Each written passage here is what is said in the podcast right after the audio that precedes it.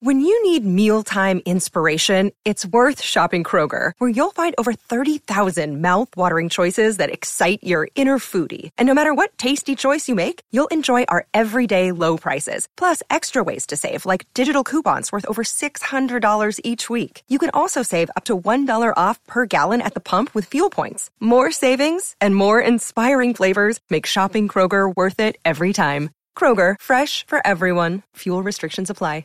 You're listening to a Score North podcast right now, and if you're a business owner, so are your customers. In fact, I could be talking about your business right now, telling the tens of thousands of loyal fans about you and sending them to your business. Find out how you can partner with your favorite Score North podcast. Visit scorenorth.com now and enter keyword partner. Fill out the form, and we'll get in touch with you quickly. Once Phil, Judd, Declan, or others start talking about your company, you'll be amazed at how many fans start showing up. So visit scorenorth.com now and enter keyword partner.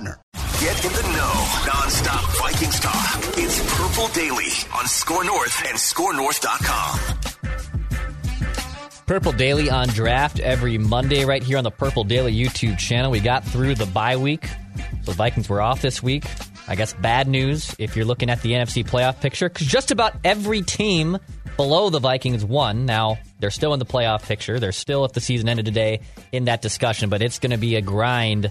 And now every game really is going to matter and have a ton of merit. So there's going to be a lot of stuff to get into, but I want to start with this one here. Miles Gorham, Tyler Fornes, Declan Goff here on the Purple Daily on Draft podcast feed. Let's start with some quarterback talk, because Vikings are going to practice on this Monday. We're recording this at like 1:30 p.m. Central Time. But who do you guys want to see get this quarterback nod? So Josh Dobbs has had it for about 4 or 5 games. He's looked good, but clunker. And the back end of two, especially in the Chicago Bears game, I feel like all bets are off of who the starter could be. So who do you want to see the Vikings start? Miles, I'm going to start with you. Who do you want to see the Vikings start against the Raiders when they come out of this bye on Sunday? It's Dobbs for me. I just think they want to win. The playoffs are still hopeful. I think the way the standings have shaken out, they still have every opportunity to make the playoffs. And I think Dobbs gives them the best chance to do that, if that's what they really want. Now, if they wanted to go find, let's see what Jaren Hall has, I'm all for it. But it's clear that they want more than that, and that's not to say that Hall couldn't play well, but it's clear that they view Hall as the QB3, and they don't want to put him in that type of situation. They only did against Atlanta because they had to. So it's obviously between Dobbs and Mullins, and not that I'm against Mullins. I just think Mullins gives you the safe option, but I don't think he gives you any sort of true upside. Where I think Dobbs, obviously, we saw when he first got here, we saw what that upside could look like. Now, we knew it would come screaming down at some point. You didn't hope it would be a 4 turnover, 4 interception type game that we saw last Monday. But I think with the break off, Kevin O'Connell gets a chance to kind of breathe. I think Dobbs gets a chance to kind of breathe and kind of learn to dive even further in the playbook. I think Kevin O'Connell took a week off maybe to reevaluate his offense. I think Dobbs is the guy you should continue to roll with, in the sense that, like I said, he gives you the floor or the ceiling, but he also just gives you a baseline of stable QB play. Now, that doesn't mean you won't have the crazy games that we saw on Monday, but I think he just gives you more of a baseline of winning football games. And I think what he does is he allows you just to be more multiple. And I think when your offense is missing a quarterback like Kirk Cousins, having a guy that can be multiple that way is just that much more important if he's not your starting, day-to-day starting quarterback.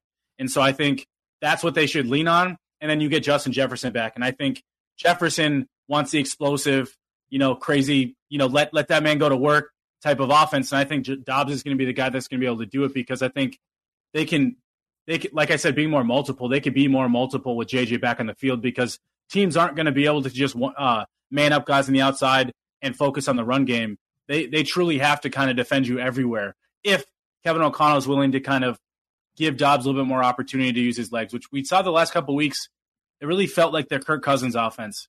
Mm-hmm. And I'm not blaming Kevin O'Connell for that. It's his offense. It's hard to completely change your the structure of your offense in the middle of the season.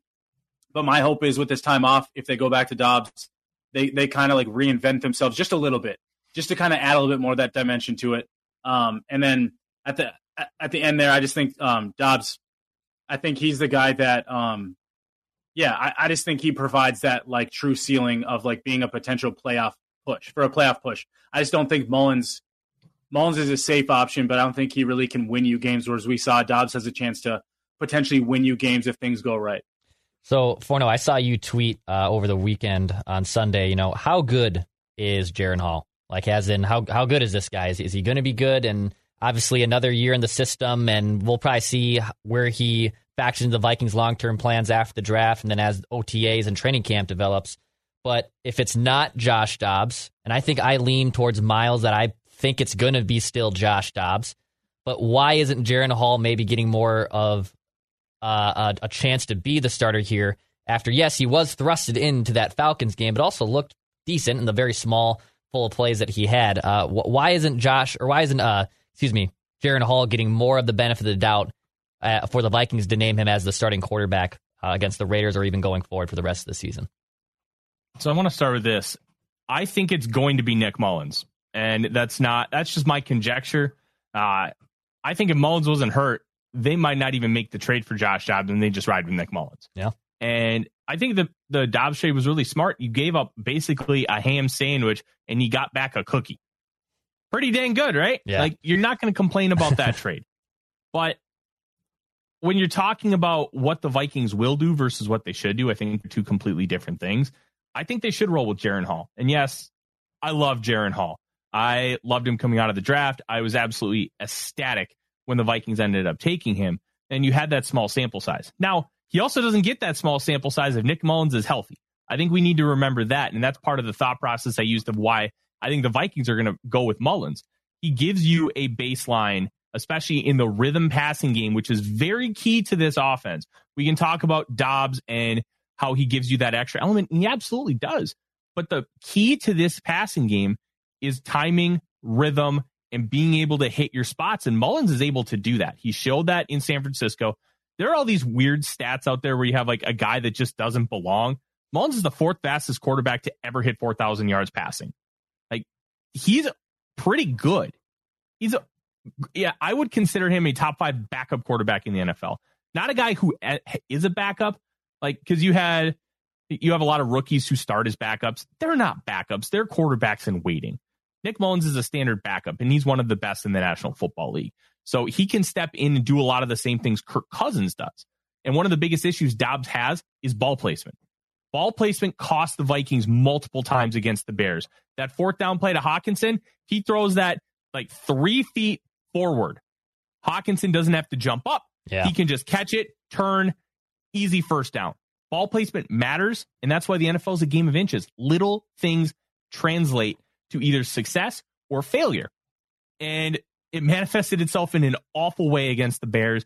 And it wasn't exactly good beforehand. And you would think you'd see a little bit of improvement week over week because you have more time in the system. You have more time with the players to build up chemistry. You have a better understanding of the offense and where balls need to be placed. But it's not happening. And this is something that's been consistent with Dobbs over the course of his entire career. Ball placement's an issue. And I don't think that's correcting itself moving forward here. So either you want to deal with that or you want to try something different. And with a rhythmic passing game, it would probably be smart to try something different. For me, I would start Hall, as I said earlier, because you have an unknown. You're 6-6.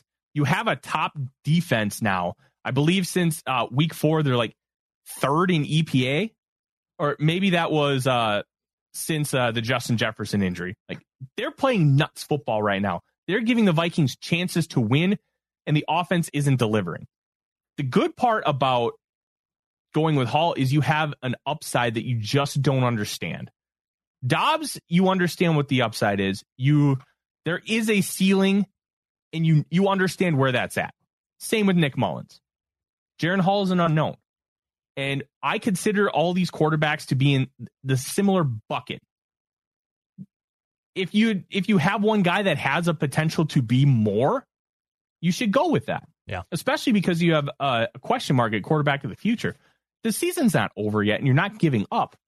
But the little bit you saw from Hall against a good Falcons defense who held the Jets to basically nothing on Sunday. Yeah, that doesn't mean a ton, but they are 6-6, and that defense has played well throughout the course of the year.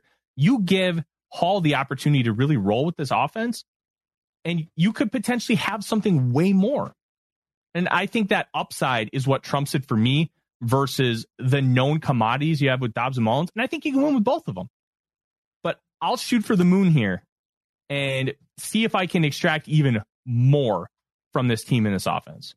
So I think the one thing we're going to see, the reason I said Dobbs is because all we've heard about from like Kevin O'Connell the last 2 years in Minnesota is like he likes consistency. He likes, you know, they like to build off consistency and they like to build off of they don't want to like deviate from that if they can. Like that's why the offensive line for so long never changed. Like they only moved Reisner to left guard because Ezra Cleveland got hurt. They never wavered off moving Ed Ingram off. Like those types of things. I think O'Connell would struggle wanting to switch that out at this point if he doesn't have to. And so I think he's kind of at a point where it's, if you're going to take Dobbs out, you're kind of playing this carousel of QB chairs in the sense that you take Dobbs out, who you saw play well. Obviously, played poorly the last couple weeks, but in my opinion, he's earned an opportunity to kind of like see if he can work his way out past the bye. But I also understand that like if he wants to go to Nick Mullins because like to your point, the pinpoint accuracy and his stuff is a little bit more accurate and he's got a little bit more timing rhythm based in his game. I get it. I just think it'd be hard to then go back to Dobbs or try to go back to Hall and still expect to be a playoff team if you want to play this like QB carousel. So I think wherever they go at this point, and they need to kind of stick to it. It's need to be like it's this guy and like rest of season type of thing. Obviously, crazy things happen, all that stuff. But I'm saying like you gotta commit to somebody at this point because it's been long enough for all three. Somebody's just gotta make a commitment, and I think they gotta run with it at that point because the players on the team are owed that as well. You want to know who your quarterback is week in and week out if you can help it. And I think at that point, like, why not let it be Dobbs? Let him see if he can continue to build rapport. And I also wonder what Justin Jefferson's opinion is of this, if it matters. Like, and I would assume it matters, but he's been out. So I'd just be curious kind of what his thoughts are on it too. Well, I guess my biggest question is before we move on, Declan, why has Dobbs earned anything right now? So I asked this question because the last 2 weeks have been bad. And there have been flashes of good, but overall they've been bad. And then you throw in the second half against the Saints. It was a mixed bag. But the second team started getting film on what Dobbs was doing with the Vikings. They adjusted, and the Vikings have not been able to do so in counter. So, and I think that's a Kevin O'Connell problem. I'm not saying Dobbs doesn't have to play better. I'm saying Kevin O'Connell needs to adjust how he play his play calling. On Monday night, we saw Josh Dobbs drop back 40 times like he's Kirk Cousins. Play from the pocket. And I'm not saying you can't have that a lot in your game because that's Kevin O'Connell's style, but he knows Dobbs isn't that type of player. So I think there's got to be a benefit. Like you got to, like Kevin O'Connell's not absolved from the issues here with Dobbs. Dobbs needs to play better point blank period. But I think Kevin O'Connell needs to be willing to adjust to some of his skill set and what he does best if they want to move forward with him. And that's why I say he earns some more leeway just for those first few games to be able to come in and do what he's did. I mean, look at the ticket sale. Like, I know we last episode we talked ticket sales with like all that stuff out, so I'm not going to check it out on that path too much. But I think there is a little bit of like this like Dobbs mania that's been going on, and I think it's like benefited Minneapolis. It's got the team excited, it's got fans excited, and I know it's kind of come crumbling down, but I think we saw what it could be if they could kind of get things right again. But even with the ticket sales, the Vikings sell out every single game before. I know that's why I pulled that one back. So I'll take that one back. My biggest thing when I watch Dobbs on the All-22 and I watch what this offense is, like there's a difference between play calling and execution. And so many people want to go after the play calling, be like, oh, Kevin O'Connell's a bad play caller. I've even seen people in my mentions saying we should fire Kevin O'Connell. I'm not saying that either, by the way. I'm not saying you are. I'm just kind of talking in a vacuum here. Mm-hmm. So when I watch it, I see opportunities on the field to make plays. I see opportunities where things are open and Dobbs just needs to be a good quarterback.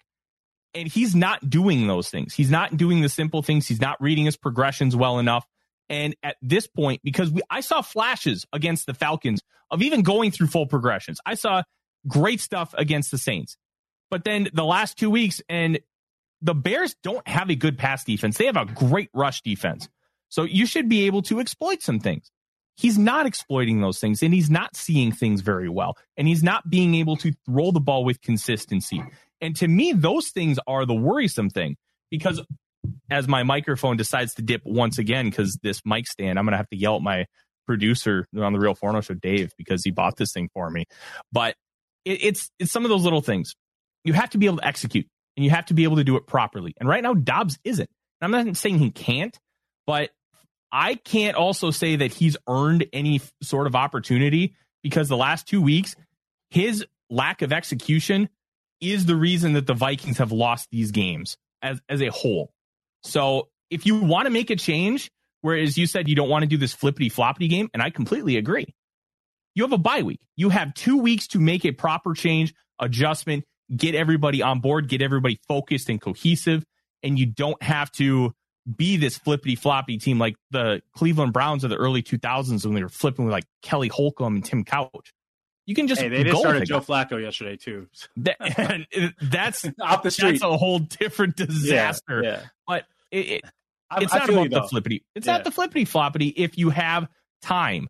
And I really don't think at this point Dobbs has earned anything with any form of consistency because of how the last 10 quarters of football have been. Flippity floppity's never been in my vocabulary, but I got you. Like, we're on the same page. So what quarterback do you think is best suited for Justin Jefferson's inevitable return here? So he's activated off IR. Obviously, he loses Kirk Cousins, so this is the first time he'll really be catching passes from a Minnesota Vikings QB that isn't Kirk. So what quarterback is probably best suited for JJ's game here? And look, JJ can make a lot of other bad quarterbacks look good, so it's not just one way here, it's two ways. But which quarterback on the roster, in your opinion, Miles, does give Justin Jefferson the best chance to basically be Justin Jefferson? I think that the hard part is coming in. Like, how are they going to treat JJ? Is he full go? Like, no, like training wheels are off. Like he's not holding back. And I would assume he's the type of player that he's not coming back if he isn't doing that. But like, how does my question to the offense is like, do we go back to this? It's JJ and then everybody else offense, or has Addison and Hockenson and those guys kind of played their way into kind of letting it be more of a, not an even split, because that's never going to happen with Justin Jefferson. It should always be JJ, like 70, 20, 10 type of scenario, whatever we want to do, the breakdown. But I guess it would depend on that for me. But I think I still believe, like, I think Mullins in a timing based offense, it's yes, I agree. I think it's Mullins from that perspective. If they want to be a little bit more dynamic, I think, and a little bit more different and kind of put the ball downfield a little bit more, maybe do a little bit more like, with JJ, how they move JJ all over. I still think Dobbs has a chance to kind of, because he has his escapability and his ability to like read the defenses when he escapes the pocket. I think he's the best quarterback on roster when he escapes the pocket for obvious reasons. But I think he still has a chance to like look downfield because he's got Jefferson in those types of situations when plays break down. So I'm still going to lean Dobbs, but to that reason, I wouldn't be surprised if it was Mullins because of the timing-based offense, because he gets the ball out in rhythm. But I think the one thing that you mentioned, Declan, too, is JJ makes quarterbacks right. So a throw could be slightly off, a little bit of not quite pinpoint accurate, but he still makes the quarterbacks right by catching the ball in any crazy sort of way. And I think that in itself could lend to also it still being Dobbs because JJ makes guys right in a lot of cases. This is Tom Bernard. Can't get enough of sports talk with Phil Mackey and Judd Zulgad? Tune in to the new Tom Bernard Show podcast Monday through Friday as Phil and Judd join me to discuss the latest sports headlines and whatever else comes to mind. Just download the Tom Bernard Show app wherever you get your podcasts or visit tombernardshow.com. It's another way to get more from me and Judd talking sports and having fun with Tom, and it's all at your fingertips. Download the Tom Bernard Show app now and join the conversation. What about you, Forno? Is Mullins the guy that's probably the safest bet here? Is it Josh Dobbs with the athletic ability, and we can see a scrambling quarterback kind of move around and find Justin Jefferson? Which quarterback do you think kind of suits JJ's skill set the best? It's probably Mullins at this point because it could be Hall. I don't think it's Dobbs, and JJ can do those things. He can make a quarterback much better. That doesn't mean he will, or you want to put him in those situations. And it's something that I've learned over time with contested catches. If you have the ability to be a great receiver in contested catches, that's awesome. But why are you in contested catch situations? What is the context of you getting those contested catches and you not getting those contested catches? There's a reason behind everything. And some guys, like N'Keal Harry, was considered a great contested catch receiver coming out. Well, that was because he couldn't separate, and that manifested itself in a very poor way in the NFL, and that's why he just landed back on the Vikings practice squad today instead of getting a second contract coming out of Arizona State. Like, the context here matters, and I would prefer a guy, considering the situation that we're in, who's going to be able to deliver more of an accurate football consistently And that's why I think the Vikings are going to kind of be in the same realm where they're going to see, hey, Mullins is going to be able to throw that pinpoint football. So let's make sure we get the ball on Jefferson with timing, with efficiency, with good placement, and then we can let Jefferson do his thing. And I would still go with Hall, but I really think Mullins is the guy, because with how the kind of success they were having with Kirk Cousins, Mullins is like the discount version of Kirk. And I think you can really roll with that and run the offense the way that they were with Cousins. Not quite as high of a level, but at a very good level to pair with that defense to be able to get you into the playoffs. Yeah, he's like the $3 bin at Walmart, right? He's like kind of the you got a rainy day, you don't got any streaming services. Every once in a while you find a great movie in there, man. You can. You really can, too. Yeah, you know, you got no internet at the cabin for the week. Yeah. Everybody knows that one. That is a good one. Those are all good ones. Hey, before we get into another topic here, I actually want to impromptu kind of throw this at you guys, too. So Jordan Addison, I think going into the bye week, said he was asked if, you know, have you called, do you think that this rookie season for you has been a success? And paraphrasing here to a degree, but Jordan basically said, you know, if you would have asked me this a couple weeks ago, I would have said, yeah, absolutely. But he said, now, no, I feel like I want to do more. I need to do more. I haven't done enough. So also with JJ coming back here, and I think it was, you know, when Justin Jefferson was healthy, Jordan was fine, but obviously Addison put up some big games too without Justin Jefferson. Are you guys eager to see this offense too with JJ and Addison on the field together? Like, Miles, do you think that both these guys can end up tearing things up? I know, yeah, the quarterback options is a big one here, but I guess how do you see this offense now fitting with JJ and Jordan Addison now back on the field for the first time in like basically 2 months?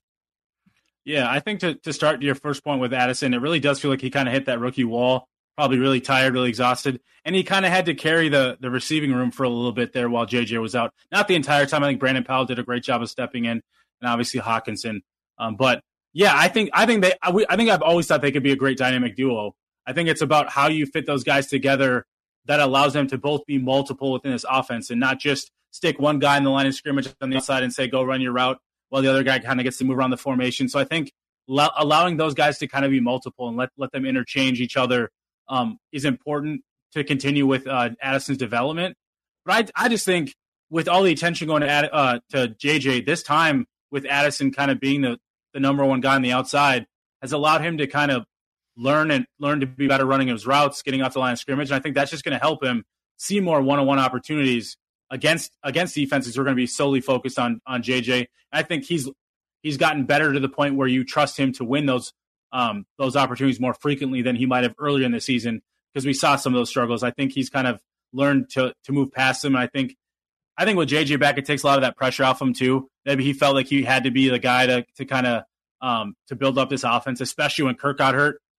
You could tell when Kirk was around, guys were playing free because it felt like the offense was just in a flow. Obviously, that went to a screaming halt once he got hurt, and I think all that change, and that's where I go back to the change at quarterback. Maybe stability there does matter, and I think that could also be a factor in a little bit of the wall that Addison hit with the changes at QB and all the unsureness of where they're going. But I think that dynamic duo could be really good. Plus, you plug in T.J. Hockenson, who's been fantastic the last month and change. You know, kind of since the first couple weeks were a struggle, or the couple weeks in there that he had a struggle, but I think they could be really good again, and I think they can get this offense back to being a, you know, hopefully like a top 10 type offense if they can kind of get things rolling with the quarterback. Forno, do you think bye week probably helped out Jordan Addison here to kind of rest up, recharge a little bit? To Miles's point, maybe he just hit a nasty wall, and now he'll be recharged and kind of have a new Batman do his game in Justin Jefferson. Do you see big things still coming for the Vikings rookie wide receiver by the end of the year? I don't know, maybe. It's a really tough question to answer. I think Addison's going to be really good long-term, and I think the last 7 weeks have been great as far as his long-term development. Look, let's be honest. He wasn't ready to be a number one wide receiver. He needed a little bit of time, and I think that time frame was about a year. Get yourself situated. You have to learn more of a professional route tree, and he has all the tools to be able to utilize that, but sometimes that little bit of actually conceptualization and being able to use it on the field, it makes sense. And that's why it can manifest itself into greatness, but it takes time. You can't just become an elite NFL level route runner right off the bat. It doesn't work like that. Even Justin Jefferson took time to be able to figure things out in the National Football League because it's just different. You have to be super precise and consistent with all of your plateaus and all of your points. The second you hit 10 yards, you need to be making that break. You can't do it at 10 and a half or 10 and a quarter. You have to do it right at 10. Like, those things matter. And doing so against the best cornerback that the other team has is a great learning tool. And it's something that we can use moving forward. And I love that he has the mentality, like, I didn't do enough. I need to be better. I think that's great. Yeah. It's something you want in an athlete, or really anybody in any profession, because they say, hey, I need to be doing X, Y, and Z to be better. And being able to see that at such a young age is awesome. And it's something that he should be applauded for. Now his life is going to get a little easier, and he's going to be able to try and utilize some of those things, because bye week is more about not just healing up physically and mentally, but it's also about reflection. Utilize that time to see, hey, what am I doing? Like, that first week of the bye is about self-scouting. Coaching staff does it. Players do it. And then once you're done self-scouting, then you can kind of put that out back into the universe and utilize that to better yourself and your team. And I think long-term, Addison's got a very bright future. I don't know if it's going to manifest itself with catches and yards and touchdowns throughout the rest of the year with Jefferson coming back and Hockenson and the quarterback situation. But I think overall, we should expect great things from Addison. And it's great to see what his mindset is right now. So on the let's transition to with the last 5 games, 6 games or so left in the regular season. Let's go to here. So obviously rookies have made a somewhat of a significant impact on this team. Some second year players too, basically Kwesi era drafted players. Miles, are you looking at anyone here in the last month and change of the season to kind of show up here from those two last two draft classes? Is there a maybe not a make or break someone in this year's class, 'cause you're not just going to cut someone straight up, but is there a make or break moment for one of these Vikings players in the last 2 drafts to really show up and make a big impact, not just for the Vikings, but maybe themselves too, on solidifying their case as an everyday player and whatnot? So what players do you, in the last 2 drafts, are you looking to maybe show up here in a big way for the Vikings? I mean, the obvious one's probably Lewisine, so I won't go down that route again. We've talked ad nauseum about that dude. Would be nice to see him get some run, though. But I think the 2 names that I kind of think about would be Ty Chandler, obvious reasons. I think Alexander Madison's played well the last couple of weeks, and I think that's a good thing. I think maybe they adjusted their run scheme a little bit to fit a little bit more of what he does well. But I think we also saw that Chandler has the juice. Like, he's a guy that get in space, you get more opportunities. I think if he's a guy that you want to potentially see more opportunities with, I think that should continue to happen. Even if Madison's playing a little bit better than he was early in the season, we still know that as a home run hitter, Ty Chandler's that guy. So I think Ty Chandler's one of those people. I also think I would love to see Andrew Booth. It's super weird. This defense is like they play 3 corners and that's it, and then the rest are safeties. Like, if anybody else has to come into the game, they're playing a safety. And Andrew Booth, on a roster that only has 4 cornerbacks on the 53, Booth is the 5th guy, and I still think that's super weird to me. Like, they even had Joanne Williams get in run a couple weeks ago over Booth. So I'm just curious what's going on behind the scenes, because when Booth's been on the field, he's played, okay. I'm not going to sit here and say the sample size is large enough to be truly excited about it, but I thought there's been moments that he played pretty well, and I thought they'd be able to build off and let him continue to get run. But he's kind of hit this huge roller coaster where he's in and he's out. I think he's just another guy that if you're not going to commit to him a lot, being a true depth piece, and I think then depth cornerback next offseason needs to be even more of a priority than it probably should be.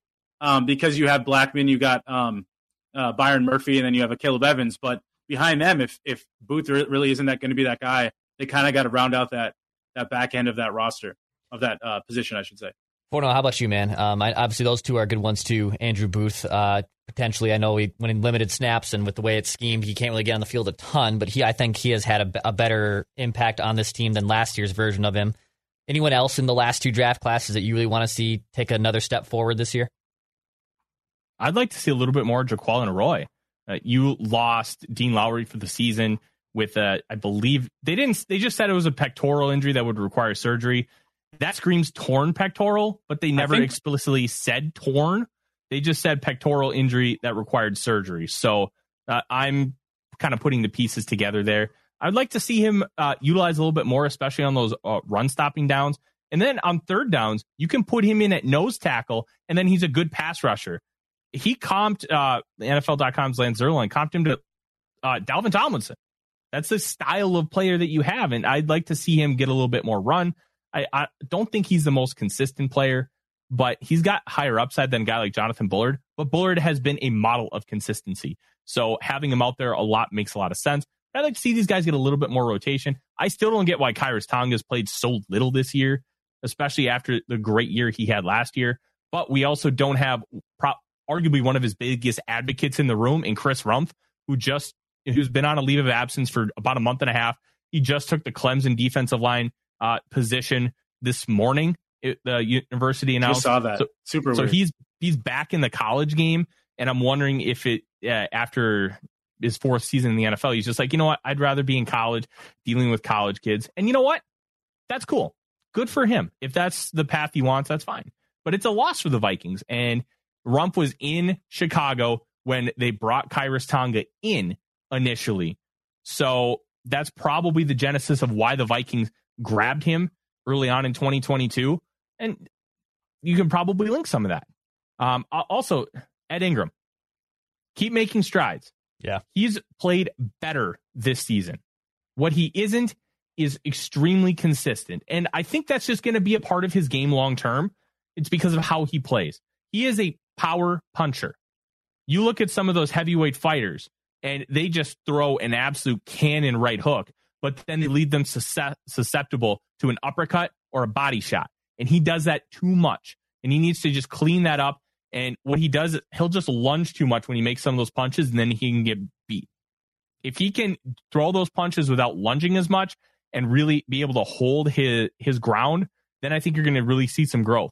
He's only allowed 34 pressures this season. Last year, he allowed 58. So, sorry, 35.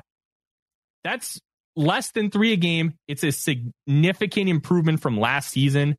And we also have to remember, not all pressures are the same.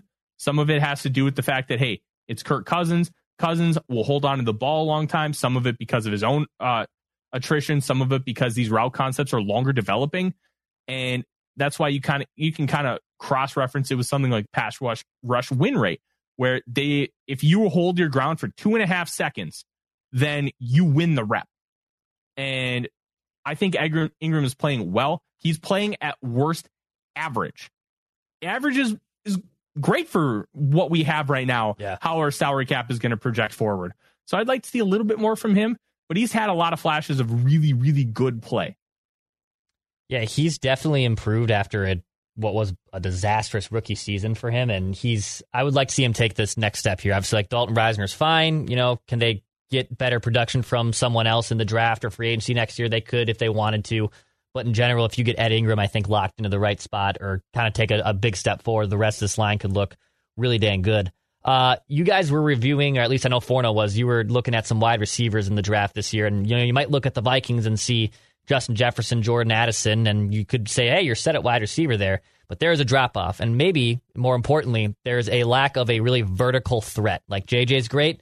Addison is a tactitional master, I think is what we called him off the mic. But they are missing that downfield vertical threat to this game. And this wide receiver class is supposed to be pretty deep. So Forno, you could even say you could maybe find someone like day 2 or 3 on the draft next year if they don't go wide receiver with their first pick, which I don't think they will. But if they found one in rounds 2, 3, 4, 5, what players could they be on the lookout? What players are kind of catching your eye early on here as we look to the draft next season?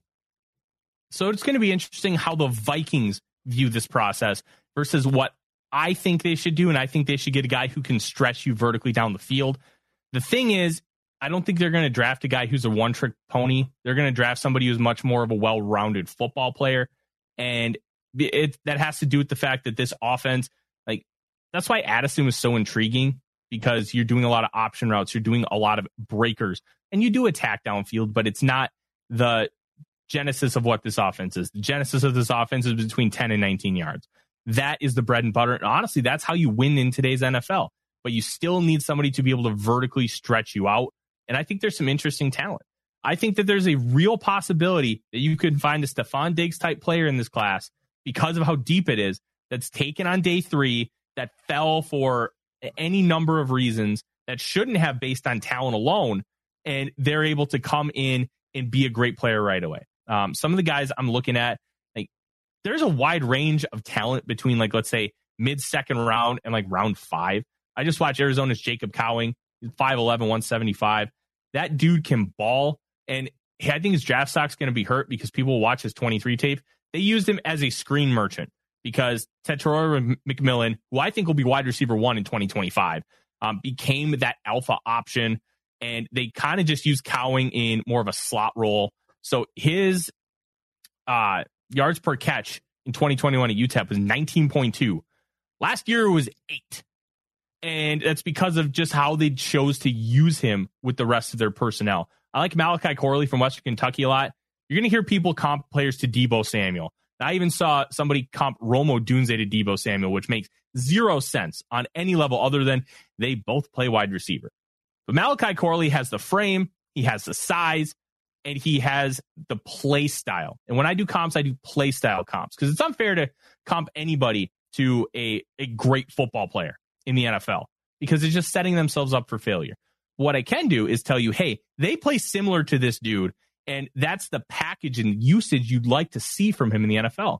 Malachi Corley is going to be used like Deebo Samuel. 5'11", 225, built like a Mack truck, and he can run in the 4.4s. You can do a lot with him. That at Western Kentucky air raid, they gave him the ball in short spaces. In 2022, 76% of his yards were all after the catch. So if you want that type of player, you have him. The two Texas wide receivers as I wrap up, really intriguing options. Xavier Worthy, he's built like Tank Dell, but he's 6 foot, not 5'8.5".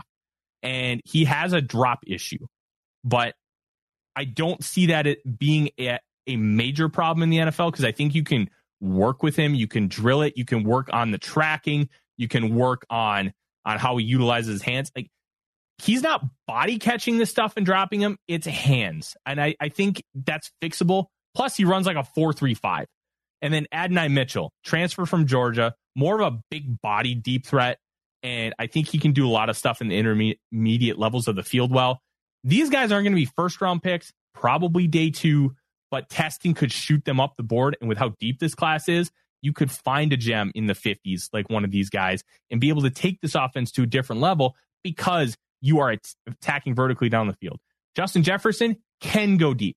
He is not a deep threat in the sense of some of the other top guys in the National Football League are deep threats.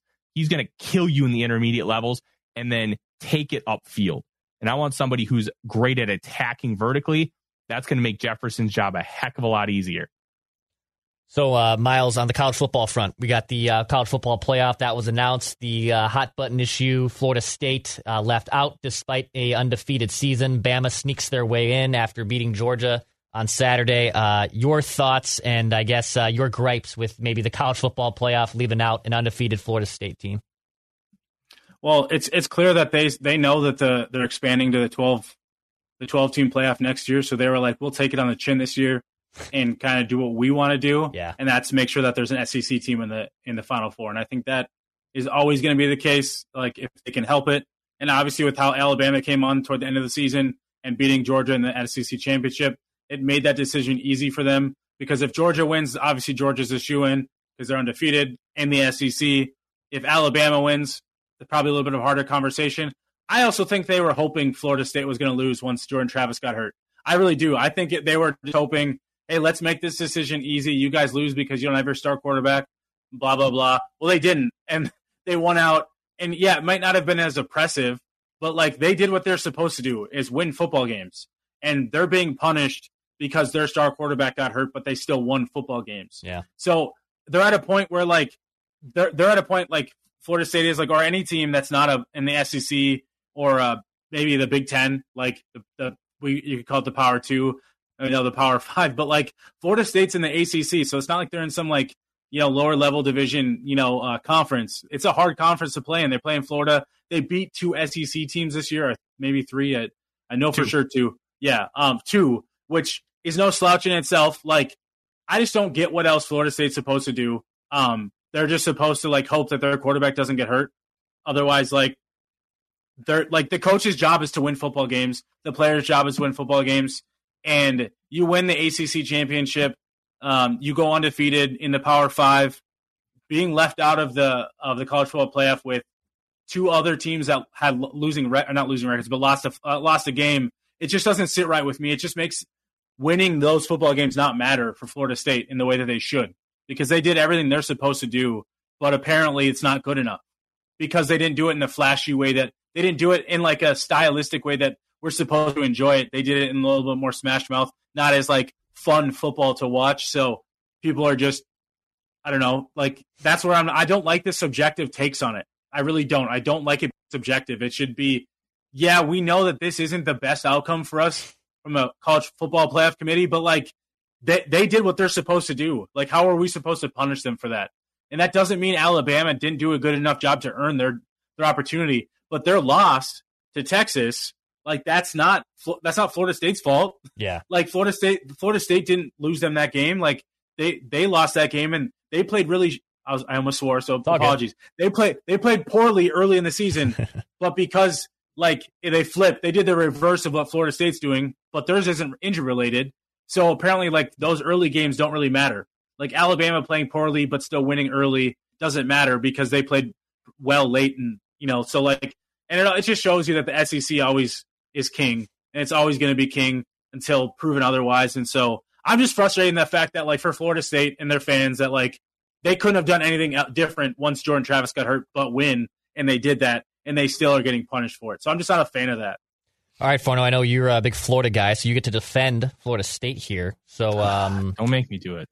Unfortunately, the Florida State Seminoles aren't going to the college football playoff, and obviously Miles disagrees with it. A lot of people obviously disagree with it. What are your thoughts on Bama going instead of Florida State?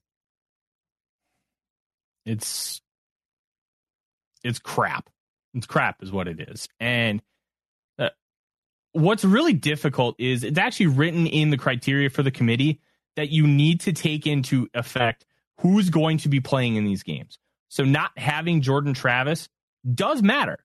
And what's tough is they played okay against Florida. And honestly, Florida outplayed them a good part of that game. But Florida's lack of discipline literally everywhere cost them. And Florida State was able to escape with the win.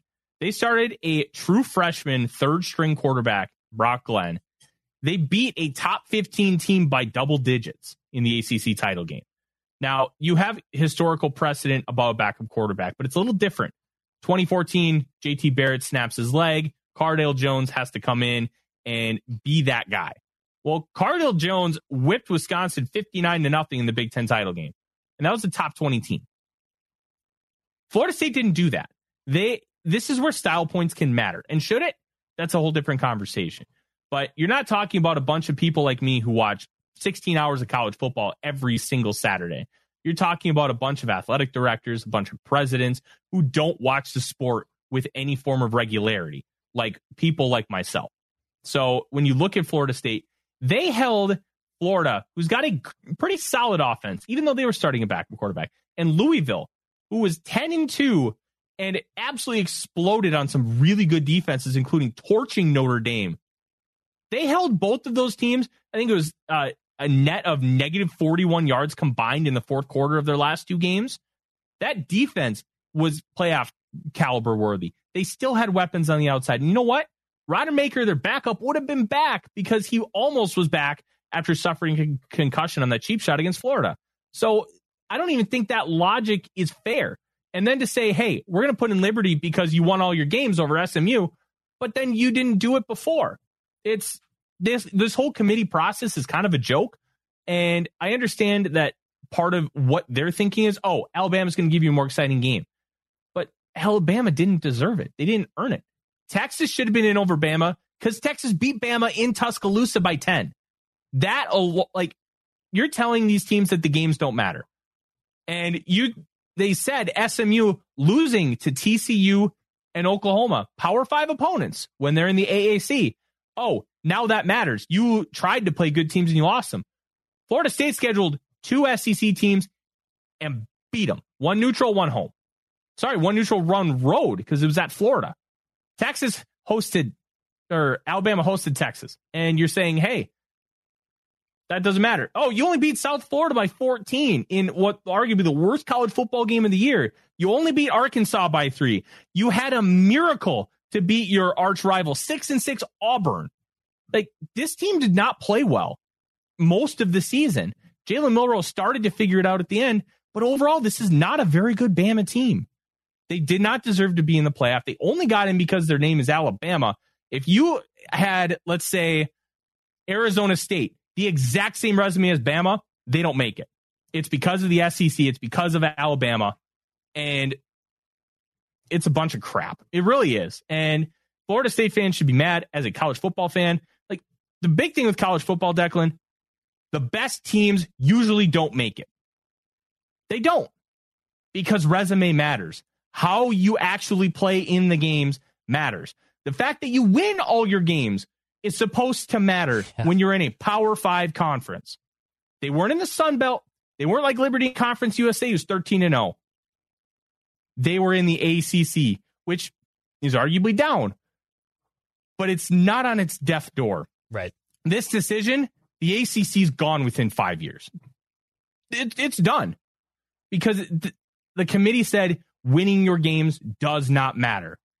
Their argument now will be that there's 12 teams moving forward. That's the only argument they'll be able to make now. Just wait until an 11, like right. a 10-2 ACC second place doesn't make the playoff. Yeah, because the games don't matter, and it's a dangerous precedent. And it's like, Florida State fans should be really, really upset, and now they get to go be annihilated by Georgia. And the other argument, oh, nobody wants to see Florida State lose by 40. They said that about TCU last year, and TCU beat Michigan 45-42. Yeah, they lost by 58 to Georgia, but they won a game when nobody gave them any form of chance. And quite frankly, they dominated most of it. So I don't even want to hear that. You put the teams who earned it in. Bama didn't, and Florida State did. And it's bad for college football. I love this. This is therapeutic. I know a lot of people obviously identify with this too, so I wanted to make sure to give you guys a... well, and the last thing too, Declan, there for me is, if you're going to... Like, I heard one of the committee chairs say, the reason they picked Alabama is because by the end of the season, they felt that they were a better football team. They felt that they had they were playing better, blah, blah, blah. They need to do those rankings all, like, whenever they start their official playoff rankings, when those start during the season, they need to weigh it that way then. Start weighing those decisions that way, not just because the team's undefeated. Wait, stop talking out of both sides of your mouth. Yeah. At least be consistent. Be consistent with it. That's all we're asked for. And if that's the case, why is Michigan in? Because they're not playing like a top 4 team in the country. They haven't been for weeks. You could argue they haven't been all season. Right.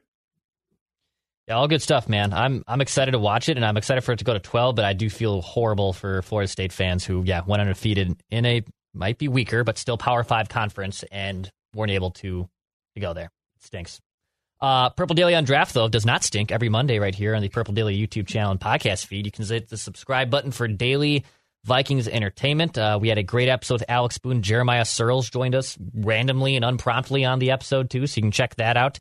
Plus Before I Die with Jesse Pierce, Ross Brendel, Judd Zolgat, that also dropping on Monday afternoon. So we're back. Bye week is over, and now pedal to the ground, pedal to the metal the rest of the way. Hit that subscribe button for daily Minnesota sports and Vikings entertainment.